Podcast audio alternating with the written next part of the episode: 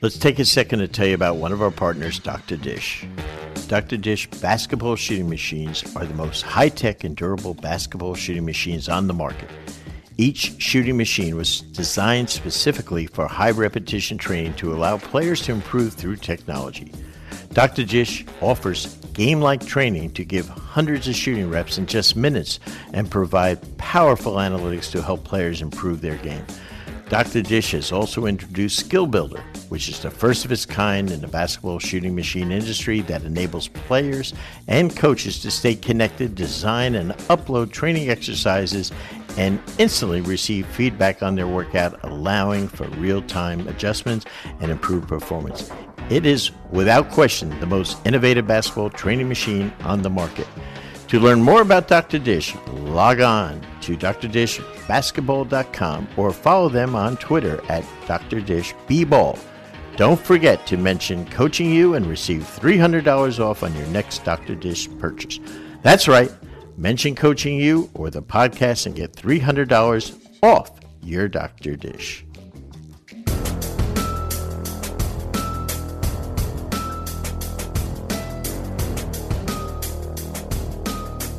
Hey, welcome to another edition of our Coaching You podcast with the coach Brendan Suhr and today Ben McCollum, the head coach of Northwest Missouri State University, our defending Division II national champ, 38 and 0 19 and 0 in his conference. Uh, if you look at his conference record the last five years, it is like nothing you've ever seen. 19 conference games a year, and the guy knocks it out of the park. 38 year old coach. Man, did I learn a lot. I think you're really going to enjoy, after this timeout, Ben McCollum. This podcast is brought to you by MetPro, a world renowned concierge nutrition, fitness, and lifestyle coaching company. MetPro is a proven platform to help people transform their bodies. Metabolic profiling is a process that allows MetPro to get a baseline to see exactly how your body is responding against a very specific set of variables.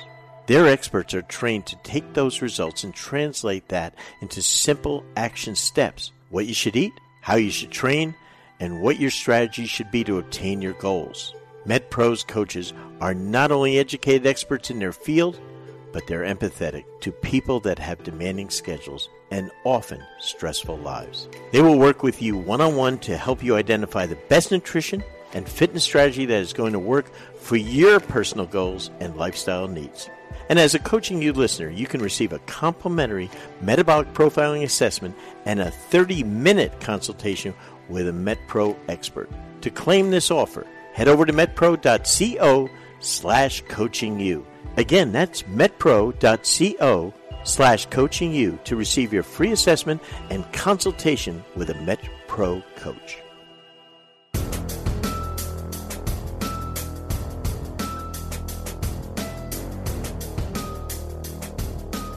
I'm so excited today. Ben McCollum, the head coach of Northwest Missouri State University, who was the national champ last year and actually two of the last three years, uh, is our guest. Welcome, Ben.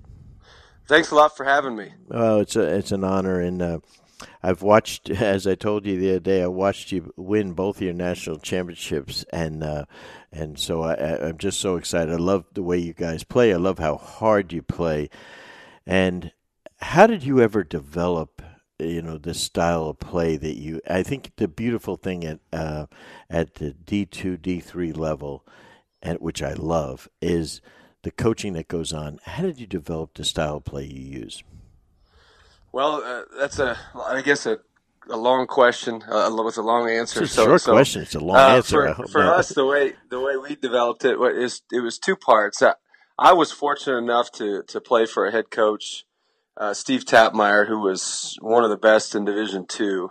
And in regards to culture and, and intensity and, and, getting kids to play hard and, and, being consistent, all the things that I feel like goes into winning games, mm-hmm. um, he was as good as it gets. And and so I learned for, I guess it would be four years, two as a player and then then two as a graduate assistant.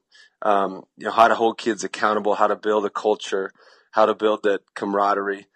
I then went on to work for a, a guy by the name of David Moe, um, mm-hmm. whose dad you're probably familiar with, Doug yeah, Moe. Good friend. Um, yeah, and and so they they ran passing game. Well, David did, and so Daddy did too. Yep. yeah, yeah. The the IQ uh, that is required to you know the basketball IQ that is required to run passing game and, and all the different movements and cuts and how to coach it, how to understand that natural feel um, that players have, and, and, how to find that and then bring it out in people. I learned that from him, mm. and so I had the best of both worlds. I had a defensive culture, toughness coach, uh, and then I was able to, uh, fortunate enough to learn from from David Moe and, and obviously um, a little bit from Doug when he when he'd come to a few of our practices. Um, you know, just on that that offensive piece, the feel piece, and the IQ piece, and so I, I took it both and and I use it use them both to this day, and then add a little bit of myself, and um, it seemed to work for us. So when when you when you uh, get you know your head, you come back basically to your alma mater to become a head coach, correct?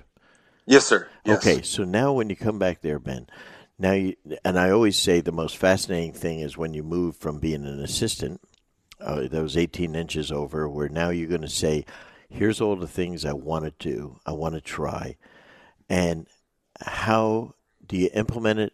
And then, unless you inherit, like Steve Kerr did, Golden State, you know, and you take a 50 win team and you turn it to a you know 70 win team eventually and a world champion.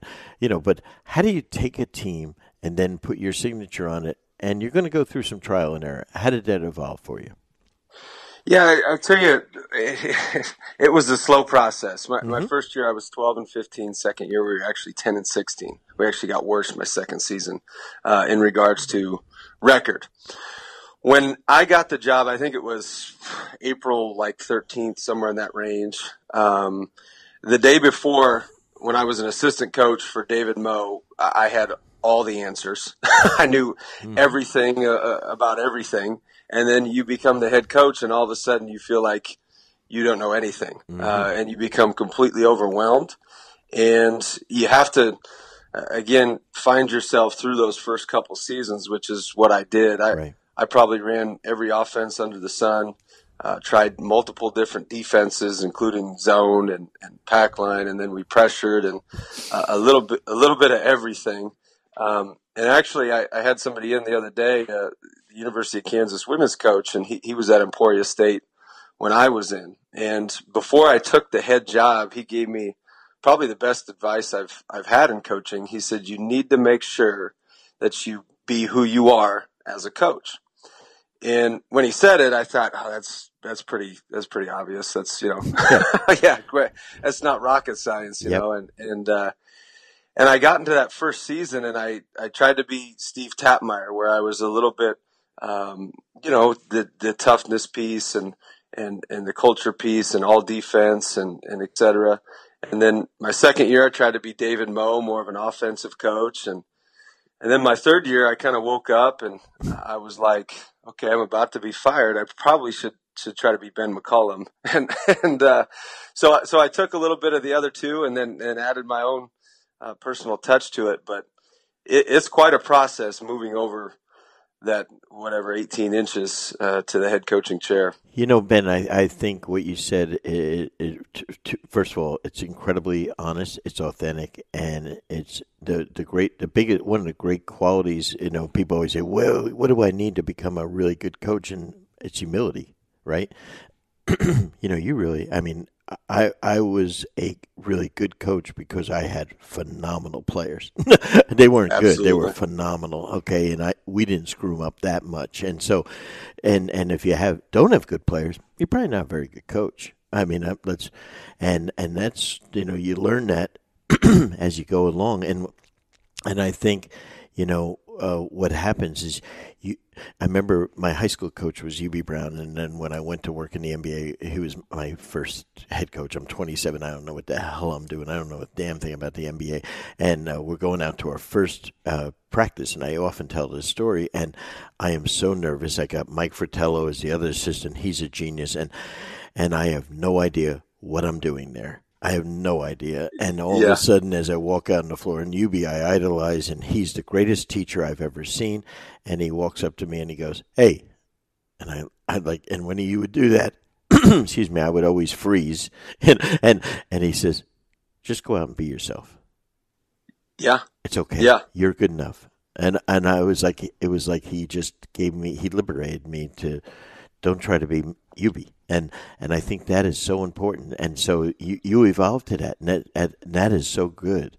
And then I think that is, you know, that's why you've been so successful. You know, one of the reasons is that you're just been, you know, and that and that's darn good enough. And you're and you're doing things the way you want, based on people you've learned and have influence on you. But I think that's fun. Talk about your style of play. How has that evolved? You know, I know after the first two years, but when you got things rolling, the third year you get 22 wins and, you know, then 21, 24, 25, and now you've just got it rolling. How did that, how does that, uh, did it evolve because of players, things you liked, combo?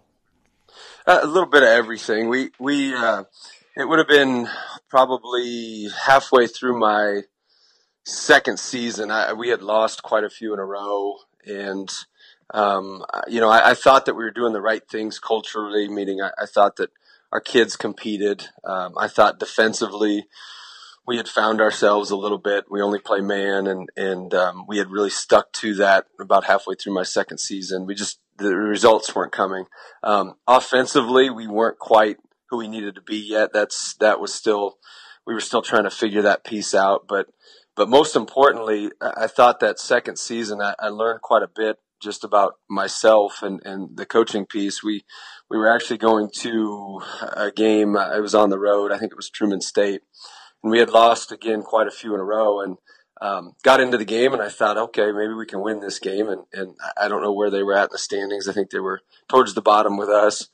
And um, got into the game, had a great game plan, and and you know, it was one of those games where you're up to, you know, down four, up four, you know, just back and forth. And um, ended up losing the game, and that was I don't know how many games in a row we had lost, and and uh, so I got done with the game, and I, I literally called. I remember the conversation, and, and I called my mother, and I said, "Hey, I I don't think I'm cut out to to to do this job. I, I don't think I can. You know, I don't think I'm good enough. I can't get these kids to go." And and the only time I ever thought about just not coaching, and, and she said, "Okay, well, what happened?" And I said, "Well, my team played really frustrated." And uh, she goes, she goes, okay. She goes, uh, well, what'd you say to them? And I'm sitting there. Well, I told them to not play frustrated, obviously. and she goes, she goes, okay. And she's kind of thinking, and she goes, uh, well, well, say it to me how you how you said it to them. And I go, stop playing so frustrated. and I'm like, oh, they were feeding off of my energy more than I had ever realized. And so what I learned through that lesson was how much of an impact your energy, I'm a big energy guy, how much of your energy impacts your your team. And and so the next oh, probably two or three games later, we went on the road and played a team that I think was like 20 and three or something like that. They were number three in the country. And I just said, well, we're, we're, I didn't say this to the team, but I thought it in my mind. We're probably going to lose this game anyway, so I might as well just be positive the whole time. And so, um, so we throughout the whole game, we were last. I think they were first in the conference, and they had like a however many game winning streak at home, and they were top five in the country. And we're at halftime. I think we're down, you know, fourteen or fifteen, something like that. But I'm positive. I mean, right. the whole time I'm positive, and and um, we actually sat one one kid that that you know was somewhat low energy, and and so. Um, we were just the whole team was just engaged. Well, I'm sitting there about 10 minutes to go, and, and all of a sudden it's a 10 point game. We had kind of cut it down a little bit. And the whole time I'm positive we're turning it over, or we give up an O board, or we miss a free throw, and I'm, hey, we're good, we're good, let's just keep going. And I look up, about five minutes to go, we're down about five points. And I'm sitting there, wow, this positive stuff might work. and, uh, and so eventually we get down to the very end, and uh, I think there was again, I'm not sure the exact facts, but there was about 20 seconds left. And um, side OB, we have the ball. I believe it is either a tied game or we're down one, one of the two. And um, uh, we come out and had a great play drawn up. And sure enough, he was a he was an older coach who was a very good coach. he come out in zone. and uh, I had a man play, fantastic man play. So I'm like, oh no. and instantly I'm like, okay, no positive. And, and so I had a little point guard that's, uh, was really good. And, and, uh, I just said, okay, you're good. You're good. Just go make a play. Just go do something. And sure enough, he drove the lane and, and dished it off to one of our big guys who made a layup and we ended up winning the game. And, um, it was just funny to see that, that the difference of that energy. And so ever since then, I've, I've been a, be the change you want to see in others. And, and, um, so so we've been we've been trying to stay positive throughout. Do you uh, do you do you read any of Jon Gordon's books? By the way, I have. Yep. Yeah, I've listened to a lot yeah. of his podcasts. Yeah, and, and he, he he's phenomenal. And about uh, you know about 10, 11 years ago when uh, we first met, um, you know, you know, I'm listening to it the first time and I'm saying, that sounds nice, but is that really going to work? You know, and uh, the more we spend time over the years, you know, you know what it does, and you know, the idea of that the energy vampire, you know, the guy that, you know, just yeah. sucks the whole the oxygen out of the room from your team. That's true stuff. And uh, you know, and I I just think that um, you know the positivity of a coach it just, it just changes everything. You know, the leadership uh, piece. I think the the really neat thing at your level and and as we've talked before, I absolutely incredibly love that level. And is that you really get to coach every day. You know, I mean, eh, you know, it's like, you know, at the D1 level, it's 10, 15% is basketball. The rest is not basketball. You get to coach. Uh, you know, you have limited number of scholarships. You have limited practice time. Uh, you know, and, and so you really get to do your thing and and you have a laboratory every day where you can work on things and try things out and it's not like you know you have uh, your Duke and you have you know 38 games on national TV and everyone's looking in, in the summer league when you go summer when you go play in Canada they're doing a special on you on mm-hmm. ESPN Plus and I think it's a beautiful thing that you're doing when you decide each year do do you try to uh, fit your offense and defense to your talent, or do you recruit that way? Both are proper, right? You know, but which which has worked for you? Yeah, so so for us, what what we've always tried to do, and, and it's a, probably a Division two model, is, is I don't necessarily get to pick my players. So a lot of times with kids, you know, you may offer them a scholarship, and then uh, you know a random low major comes in, and all of a sudden they're they're going to that Division one simply because of the the Division one tag, and and and I understand that, but sure. we don't always get to pick exactly who we want, and so we have to adapt uh, what we do to our personnel. So each season, what I try to do for the first six weeks, we only get two hours a week. Now we're up to four. Um, about oh, an hour of that time, what I try to do is is essentially play play organized pickup, and I, I got that a little bit from from Moe, where you just come in and you try to figure out what you have and where those kids naturally move within an offense. And our offense stays somewhat similar with, you know, it's, it's pick and roll or, or, or ball screen heavy. Um, but we try to fit those kids to their natural movements within our offense. And, and so, um, we just literally watch for the first five or six weeks and we don't teach a lot of offense other than the fundamental piece. Uh, now our defense stays the same no matter what. The only thing we change is just scouting based, and then uh, ball screen coverage is quite a bit. Absolutely. So, so we'll so so we'll teach that in the preseason, but but outside of that, it's it's pickup and and organized pickup, and we coach it, and we're trying to figure out exactly what each player's strengths are and what their natural movements are, and and then we try to build our offense around uh, their natural movements and their natural strengths. After this timeout, we're going to come back and I want to continue the basketball part of this. We'll be right back. Let's hear from one of our latest sponsors, Max One. As you know by now, Max One is the all in one coaching app that allows your team to train, communicate, and stay organized all in one easy to use spot. With all these useful features for one low price, I can't emphasize enough the value Max One can bring to your program, especially as the summer months heat up and you continue to plan your off season. I know how hard it is to keep your athletes engaged once summer hits and your team starts to head in different directions. I'm confident Max One can solve these problems for you and keep your program connected to help ensure you run the most effective off season as possible. Max One allows you to create individualized workouts for each player on your team with videos attached and deliver them right into your athlete's phone, eliminating spreadsheets and paper handouts. And you can then combine these workouts into an entire off-season program tailor-made to fill the weeks leading up to your season so that your athletes stay in the gym all summer long. You can even track your athletes' progress on the Max One leaderboards to see the work your team is putting in, keeping everyone on the team accountable while encouraging a culture of competition. I also love how the calendar feature allows you to keep everyone in your program on the same page. Workouts, schedules, open gym, or tournament games can all be organized via color coded schedules, ensuring your athletes are in the loop with details on whatever events you have planned this summer. To learn more about how Max One can help you run your program this off season, head to their website at gomax1.com. That's go, M A X 1 O N E.com, and schedule a free 15 minute demo with a Max One program specialist. As always, mention that Coach Brendan Suhr sent you and receive a special discount if you decide to purchase. Again, visit www.gomax1.com right now to schedule a free demo. You won't be disappointed. We're back with Ben McCollum, head coach, Northwest Missouri State, 38 0 last year, national champion. Okay, so when we when we go, I love this concept of you know, you know, basically preseason, really evaluating and playing think the biggest thing, um, you know, as coaches, sometimes that we do at different levels is what. There's a great saying. I'll probably screw it up now.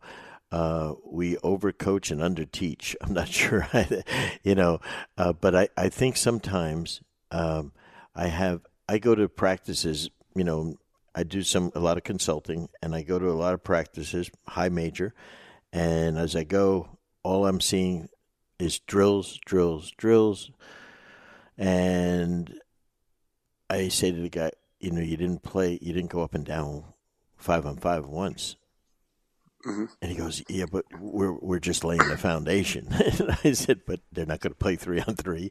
They're not going, you know. They the, the last time I looked, the shell is not a four man offensive, you know, game. You know, every, I mean, I my big pet peeve as coaches is that we we many of us uh, teach the way we were taught, and mm-hmm. so depending on your age, uh, you might be teaching shit from forty years ago, and you know if you did if you were doing four and four uh, shell drill, and you know for thirty years guess what? Your players are going, oh man, and uh, like you know, we got these Gen Z kids that you're coaching and stuff, and they're going, what are we doing here? And you know, none of this correlates to stuff, and I, and it's I think a really fascinating thing that we have to do. What do you do? Uh, uh so now, when you're teaching, uh, you're when you're teaching your stuff, your uh, five on five and stuff. How do you uh, how do you go about it?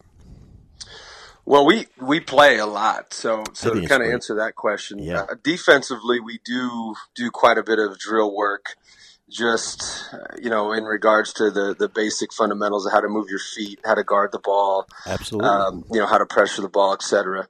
Offensively, though, it's it's five on 0, five on five, uh, and then it's it's some basic fundamental drill work, meaning it's pivots, it's uh, finishing, making layups. Mm-hmm. Um, we don't do any shooting in practice really ever. Really? Um, no, no. Um, don't do a lot of ball handling. That you know, I, I've always been a. I know that a lot of people are, are very big into skill development, and sure, you know, I believe in skill development, but my thought is is is um, a lot of skill development is just taking the right shots, and that comes from five on five. You know, take the right shots, make the right play um, be fundamentally sound when you come to stops, and make the right pass, and all that comes from five on 0, five on five. So the, the, the way we implement it is kind of gain that rhythm from our five on 0. Um, and then, you know, five on five, obviously we play a ton and, and shoot, we even played, I want to say we played the day before the national championship game. um, where we're just still playing all the way through the season, just playing down, back down, uh, old old David Moe. So we, we five on five, we played a lot, four on four, and and um, you know just kind of let them play. And and that, and you when you talk down, back down, explain that to our listeners. I know exactly what you're talking about. Explain. Yeah, so, so, we start on it's three trips. So you start on one end and you and you run a possession, and then you you obviously transition to the other, and then make or miss. Um, right, you're coming back. Yes, sir. Yep. Yeah.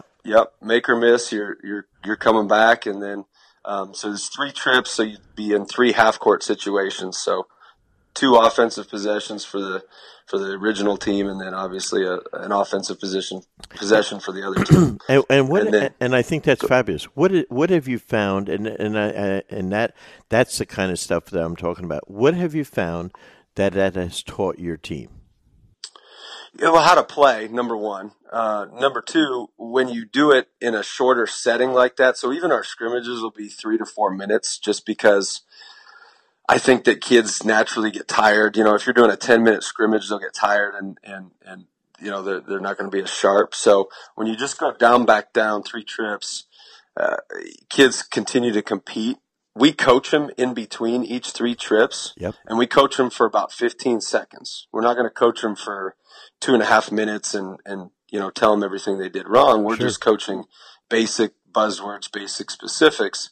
And, and, and, then they just learn how to play with each other and, and learn how to play, you know, whether we're working on our, our ball screen motion or we're working on sets or we're working on whatever. Um, that's what we're coaching to uh, that day. And, and again, the more you play with each other, the more you get a rhythm with each other. And, and uh, so that's why we try to do that quite often. Now, uh, uh because I, I love this uh, drill, uh, you know, this game, actually, we used to call it controlled scrimmage, but it's the same thing down, back, down. But, you know, and, and Chuck Daly would love that. But tell me, did you keep score in it?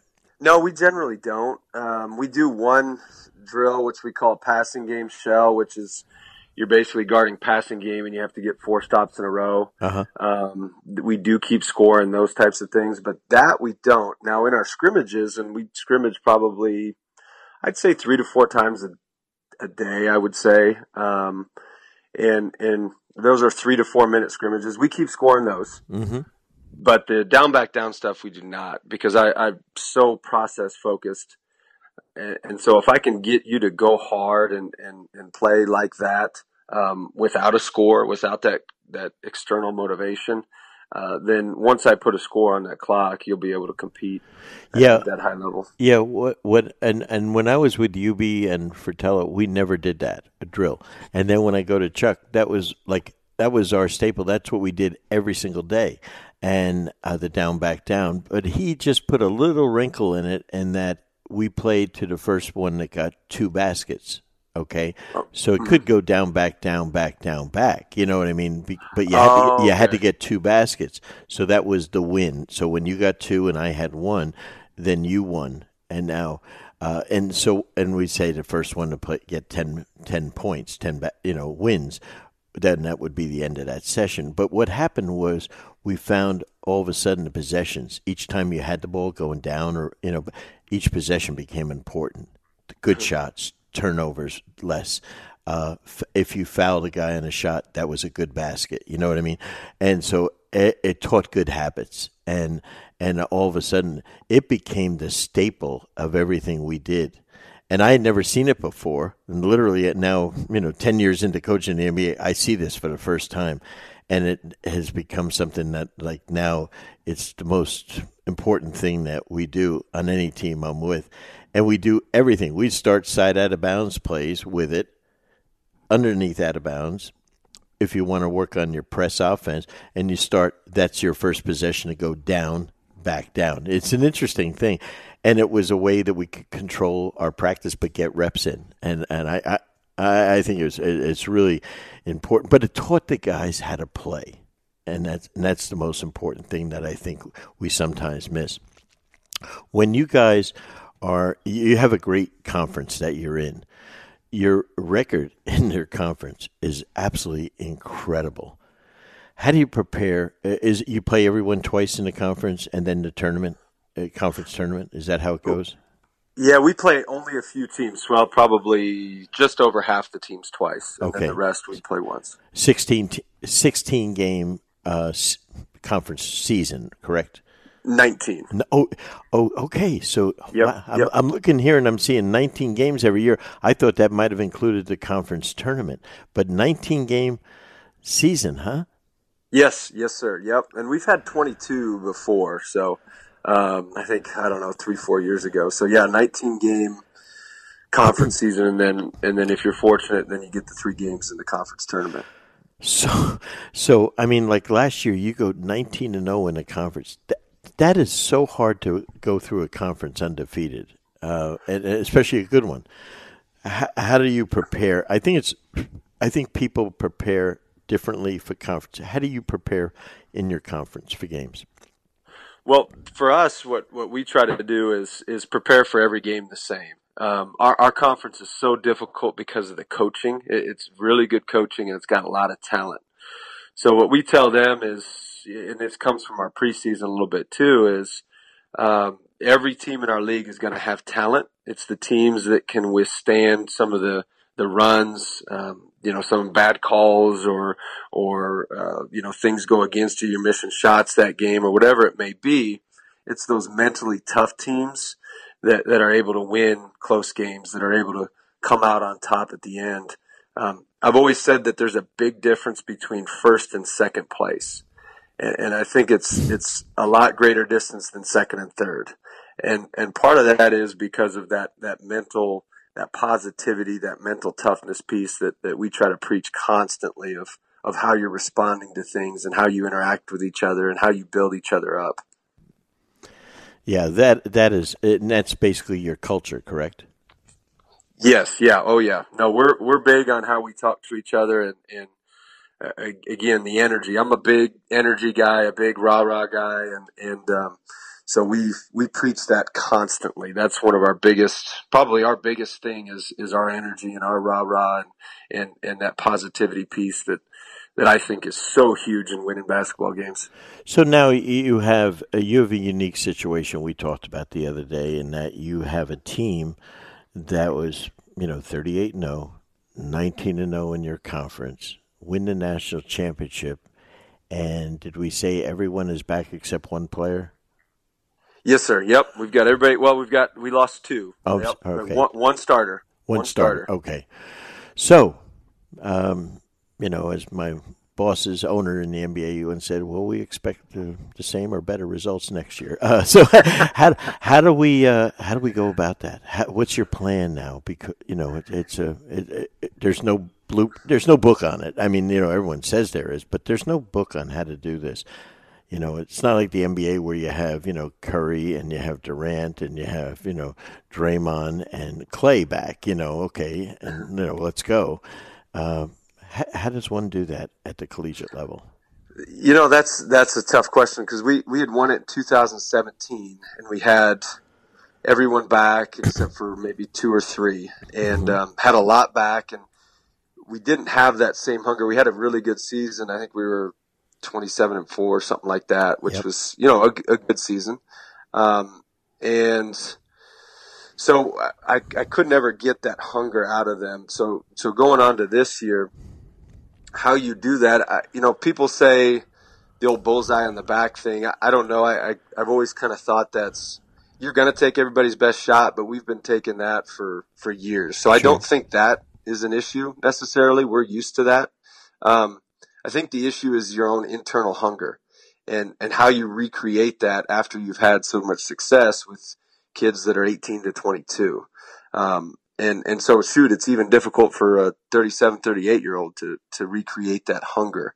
And so how do you do that and, and stay with that process focus throughout an entire season is, is going to be the, the difficulty, um, that we're going to have this season for, for us, we're so process focused even throughout this season, um, that it, it helped not put pressure on that. Mm-hmm. And, and I think with this group coming back, I'm hoping that, that they carry that over into this year where it's very process focused. They were almost oblivious to the fact that they were undefeated. I, I mean, it was just like they were the goofiest team I've ever been a part of. It was just they'd come in and they'd goof around, and then ten seconds later it'd be in competition, and they would just be at each other's throat. How about that? Um, yeah, it's just, and it's not like me to just kind of. I, I'm naturally kind of goofy anyway. I like to have a lot of fun, but I'm not like that. No, so, no. so, so I had to, I had to kind of grow with them and adapt with them. So ho- hopefully they'll take that same approach to this season and, and relax and, and stay with that process. Well, after this timeout, we're going to come back and see if we can we can figure this out. Okay, hold. That'd be great. Fast Model Sports is the world's most comprehensive, versatile basketball coaching software to help power your preparation. Fast Model has developed the industry's best coaching software, including the number one play diagramming and playbook software, Fast Draw. Fast Draw bridges the gap between whiteboarding and the digital world with an incredibly easy to use interface that can be used on both your computer and iPad to providing maximum portability for your own personal play and drill database. It doesn't stop there. Along with Fast Draw, they have other great programs such as Fast Scout, which helps coaches create clean, professional scouting reports customized for your team. Fast Model is trusted and used by all NBA and WNBA teams. 85% of Division 1 college teams and over 8,000 high school and youth teams from over 75 countries around the world. In addition to a great product, they also provide basketball coaching resources through their blog and playbank, which features over 5,000 free plays and drills on their online coaching community. For access to these plays and more information, visit fastmodelsports.com or follow them on Twitter at FastModel. Back with Ben McCollum. Uh, okay, so we're we're we're going to try to go back to back. We would like that on your rings so that for next year. Uh, now, uh, there's there's you know we've talked about there you know how do you approach it now each team each year is a different journey and you can't uh, you can't win your championship come November. Uh, we can only start the process for it. The other the other thing is, you know, um, you know, I, I, I often like the idea of the concept of a one game season. You know, just take every game. It's just one game. You know, and not not get don't get caught up on being thirty seven and one or you know, my God, or thirty five and one or thirty eight. No, I mean those those numbers are so insane uh, it's hard to in November or October when you get together to say, okay, this is what's going to happen, guys. I mean, it's almost mind-boggling to think like that. So, when you get the guys together, when you start practice, what what's what are some of your ideas? Well, for us, and we do it every year, is just again that kind of process approach. So, mm-hmm. if we're doing something, it's always going to be being present in in exactly what we're doing. Um, we, we, even with our conditioning stuff, we never tell them what we're doing for conditioning. So it'll be, really, you know, whether we're running a sprint, whether, yeah, whether we're running stairs, you do stairs, we never tell them when it's going to end. Mm-hmm. Um, we never tell them, uh, how much more you've got left. And, and if we do tell you how much more you have left, it's, it's because you actually have more than what we're telling you. and part of that is just to keep, cause what happens naturally if I say, okay, we've got one more sprint yeah. Well, then everybody's going to bust it, right? And and and so then we say, okay, now let's go to the stairs. And they're like, well, you said we were done. And all of a sudden, they it's almost like you break their heart. Yeah. Eh, because they weren't present anymore. They were they were so focused on the end or the results. Um, and I got that a little bit from Good to Great, the Stockdale paradox, and um, he talks about the optimist and the pessimist and whatnot. And and um, so so we got that from there where hey, let's just stay present. Let's stay focused on what we need to do, understanding that eventually great things will happen if you if you stay in that moment. And so um, we've really, really tried to do that, and I think that's that's really the only way to to to, to maintain that focus is is stay in the moment. I love that. I, and I'll be honest with you, I've never heard that. So that that is great. I mean, this is good, man. I'm, this is learning for me, and I love that. That is fabulous. Uh, a, a, great, great idea. How long is each practice, or do they our vary? Pra- yeah, our practices will be two hours, but our preseason conditioning is is you know 30 to 40 minutes each each conditioning session. Um, what so what do you? I'm sorry. What are you guys allowed? I know there's slightly different rules. What are you guys allowed? When are you allowed to start at D2? so Octo- October 15th, we have 20 hours total um, with everything included. Uh, before that, it's it's eight hours, four of which now are on the court, which is the first year we have four on the court, and then uh, four for I guess whatever else, film work, strength conditioning, uh, whatever it may be. So you have a total of eight hours in the preseason. When they, from the time they come to school. Yes, sir. To okay. October fifteenth. Yep. Okay, that's good. And and and when do you uh, you know tip off the season? Usually, what around what date? Uh, usually, well, this year we're early, so I believe it's around early November, November 1st or 2nd, somewhere in that range. But most of the time, it's that second weekend of November is when we do it. Um, we actually play Duke on October 26th, so oh, uh, in, we'll be, in one of we'll their, ex- in their exhibition games. yeah, yeah, I, w- I would use those four hours uh, starting next week, uh, kind of sh- throwing a little ball screen offense for them. Uh, yeah. only kidding, Coach K. Uh, but yeah, no, that'll be a great thrill for your kids. that oh, it's a blast. Yeah, and, they're and they're so classy with it too. He's been he's been great. Oh no, he he's something else, and and you know, and and and he knows the value of uh, bringing in a, a, really good team because he knows that you, for you guys, it's it's a great thing for you to go against all these highly touted you know McDonald's uh, All Americans, and your guys will be ready to play, and and that, that we know that, and that'll be fun. Absolutely, no, it's a blast. It's it's the length that gets you. It's it's that, that top that top five to ten is always difficult for Division twos to because mm-hmm. you can get shots, but you know, it, that length is, is is shockingly different when you're not used to it. I think if you get used to it, it's it's a little better. But, um, but we'll see. You'll, and you'll love the officiating too. It'll it's always oh, outstanding. I always it's love that. it's always outstanding. Is, yeah, yeah, yeah. yeah those, right when you get on them, the yeah. you know, and they're fantastic officials, but uh, oh yeah, but um, they know who. They don't. Yeah, they know. oh yeah, they, well, and, and then I, I, probably would too if I was an official too. So yeah. I, I doesn't it doesn't bother me. We used to play those games when I was with Moe, and we'd play all the sure the high majors, and yeah, it's it's uh, it's interesting. But will, it's will you get another exhibition also? No, we we haven't gotten an exhibition. I mean, with another D one, I meant.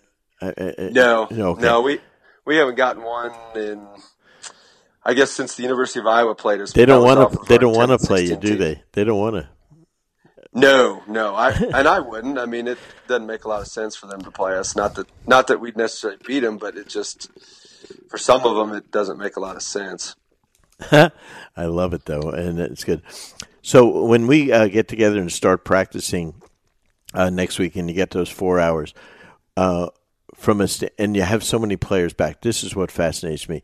Do you go back to starting at square one, or do you recognize the fact that you have a lot of veterans returning?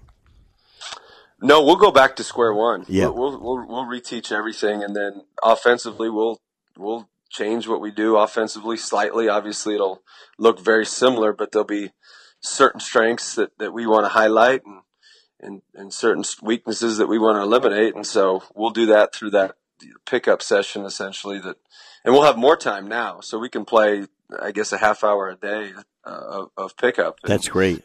Um, and so we love it. I, I just, I, I've, I've felt like that with this generation, it's very, the skill development piece has gotten so much that, that we forget that the playing piece is, is the most important. You, you see, like, I'll get calls and they'll say, well, how do you get your guys that, that never could shoot to, to shoot at a high level. And it's, it's, it's not this, what I found, it's not the skill. They, they have the skill a lot of times. It's the fact that they don't understand what shots to take or, or when to cut or when to drive or, or do those things. And when you take good shots, your percentage naturally goes up and it highlights the fact that you can shoot. You just have never figured out what shots to take. And, um, so that's why I say, I guess, you know, for me, skill development isn't isn't huge. Fundamental development is is enormous. Being fundamentally sound uh, offensively, but but just the skill piece, um, we get that from five on five and five on zero. Yeah, you know, it's interesting. it's become a um,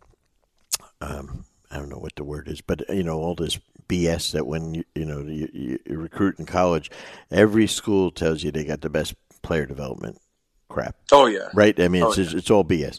And then you go and you watch them now, and they can all do.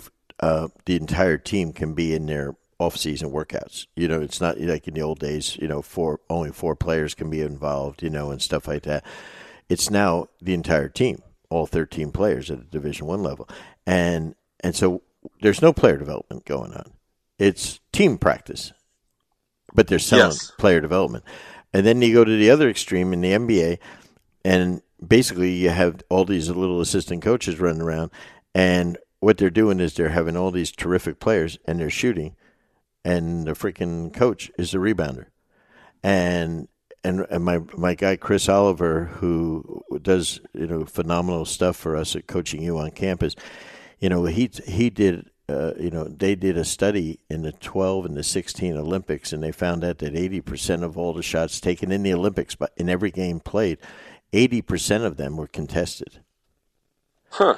So all this crap about all these guys taking corner threes with no one on them in practice, it doesn't happen in a real game.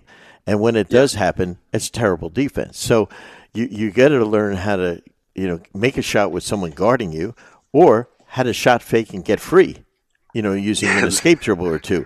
And that's what, you know, the decision making that you're teaching them by playing five on five. Uh, it does because you're teaching them what really happens in a game, not some BS practice where no one's on the court guarding you. It's fascinating that, that I watch it. Absolutely. I, I, I hear Absolutely. you about that. Well, yep.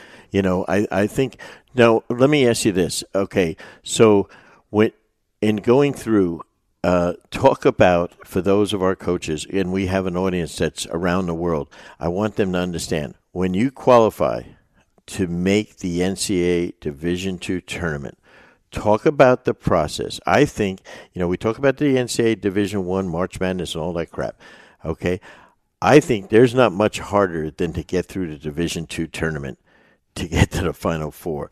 Talk about how that works and where you end up playing and stuff like that give me your path, if you would, maybe last year.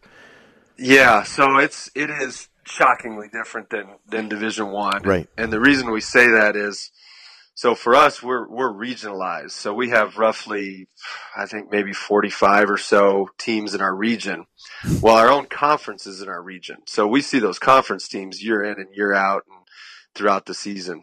And um, and a lot of times our conference and, and the NSIC and the GAC are our three conferences, and um, we see those teams consistently. So you go from 40 plus teams to an eight team regional. Well, the difference with Division One and Division Two is if if I'm the number one seed overall, I'm playing somebody that is shockingly different than me. Meaning, um, you know, for us, they've got the same resources, they have the same amount of scholarships, and there's a lot more parity within our region. So our first round game can be every bit as difficult as our uh, Elite Eight game, essentially, because we're regionalized. Mm-hmm. Um, then you get out of your region, and for us, we've always felt like our region is as difficult, if not the most difficult, in the country. And then you just, it, it's the luck of the draw as to which region you get to play against, whether it's a, a weaker region or a better region. Um, you know, you just you just never know. But all six games that you play are against teams that have very similar resources, that have ten full scholarships, and and and are, there's a lot more parity as you go through that. Whereas Division One, you get past the first round. If you're a top, you know, one, two, three seed, a lot of times um, you've got a team that you should beat very, very handily. Uh, the second round, they might be a little bit better, but once you get to that Sweet 16, now there's the parity of, okay, we've got a lot of high majors and some of the lower mids that, that, that can actually compete with those high majors. So now there's, there's parity. Um, whereas us, it's all 64 teams are pretty good. Wow, I think I think it's fabulous stuff, and uh, you know, and, and I enjoy. I, I hope I get a chance. I want to really come out and see you guys play at home. I I, I really think it'd be a, a, real thrill and stuff. And and I again, Ben, uh, I really I, I, applaud you for what you've done and are continuing to do. And I think uh, you really you're one of the best coaches in the country at any level, and I just uh, I'm just so excited we got a chance to visit, and um, I can't wish you nothing but incredible luck in in your process and your journey this year, and uh, and again on, on your route toward another national championship. So thanks again for visiting with us today on Coaching U. Well, well thanks a lot for having me on, and, and obviously caring about all levels of basketball is is is much appreciated. So so thanks a lot. Okay, Ben. Thank you so much, and best of luck this season. Thank you, sir. Appreciate it. I love learning from all coaches, but to learn from Ben McCollum, the things he does to be successful at that level, absolutely fabulous. And I'm so thankful for him to share with us. Uh, watch his teams really go back and get from last year the Division Two uh, national championship game. Hell of a game, 62 58. Really good game. And uh, you'll really appreciate how good his players are and follow them during the year. But again, we're, our video sales are off the charts. Uh, listen, make sure that you get your Coaching U videos for 2019 out in Las Vegas. The, the teaching that went on from all of our coaches was fabulous. If you're into player development, we had three of the very best that focused on different things. Gannon Baker, Jefferson Mason, Mason with the Dr. Dish machine, and then Chris Oliver, who takes player development and thinking and making decisions to another level, a whole new way of developing players. And then to see some of the great young coaches in our game Will Hardy from San Antonio Spurs, Will Weaver, the new head coach of the Sydney Kings, uh, Ryan Saunders, going to be an absolute superstar, the head coach, uh, you know, of the Minnesota Timberwolves. And then Steve Clifford. My goodness, Steve Clifford is a thoroughbred, fabulous coach in our league, one of the best teachers in the game. And then Ettore Messina, my guy who is just spectacular, uh, you know, who is as good a teacher as there is and ever has been in the game, uh, who can teach any phase of the game. And Ettore, I could have do the entire clinic for two days and you would sit there with your mouth open. So I think you're going to love it. $249 for all the videos. Go to coachingu.tv and order now. Streaming videos, you own them, you got them. Make sure you order today, and instantly you will be on your way to becoming a better coach. Coachingu.tv, order today. Till next week, this is the coach, Brendan Suhr.